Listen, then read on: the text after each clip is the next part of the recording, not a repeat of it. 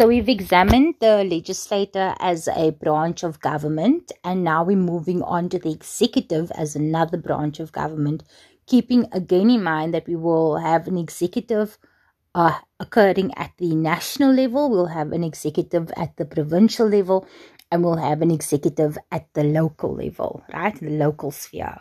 Now, at the national sphere, you'll see that the executive authority in the country is vested in the president.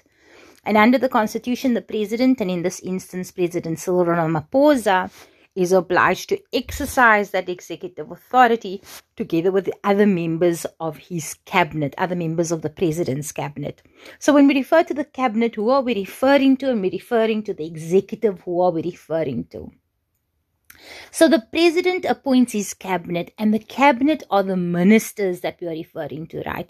So the executive is essentially the president, the deputy president, which the president appoints, all the ministers which the president appoints and all the deputy ministers. So when we see on the news minister so and so and minister so and so, and we see deputy president Mabuza and we see Cyril Ramaphosa, it is all of these people together who make up the executive authority at the national level in our country.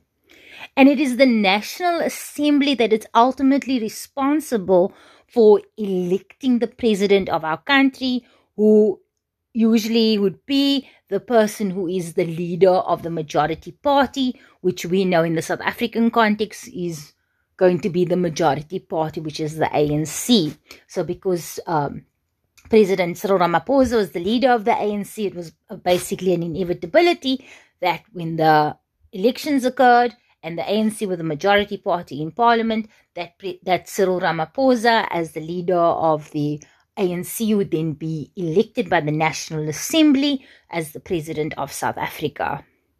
So you will also see that the President of the country can be what we refer to as recalled by the majority party. The majority party is dissatisfied with the President.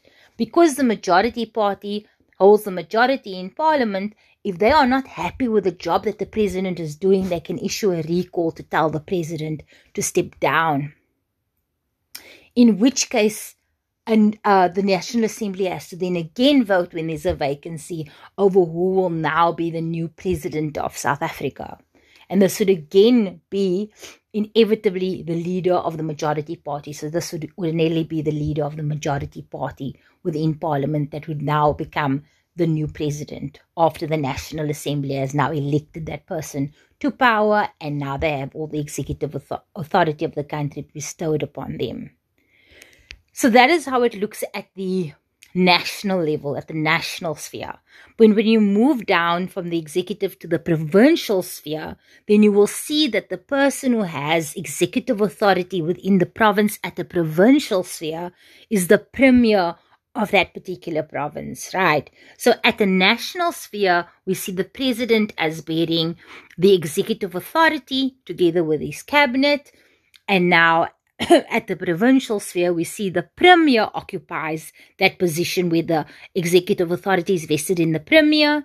And the premier would go on, like the president appoints his ministers, the premier will appoint five to ten members of the provincial legislature. Remember, we have the provincial legislators in each of the provinces. So, in the provincial level, the premier is the one that holds executive authority.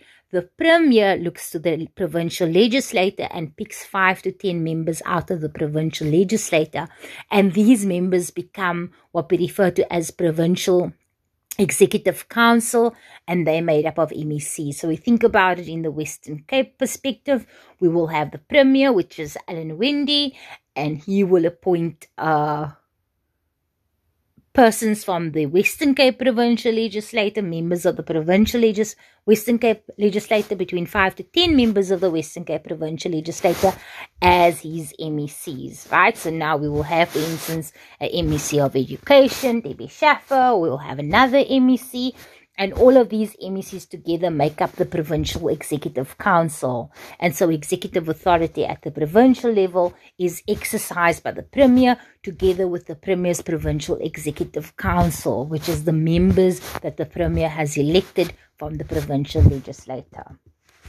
And then finally, At local level, we have what we refer to as municipal councils, and executive authority is now invested in the mayor. And the mayor has the authority both to perform an executive function and to uh, perform a legislative function in through the passing of bylaws. So we see at the local level, at the municipal level, the responsibility, the legislative authority and the executive authority both vest in the mayor.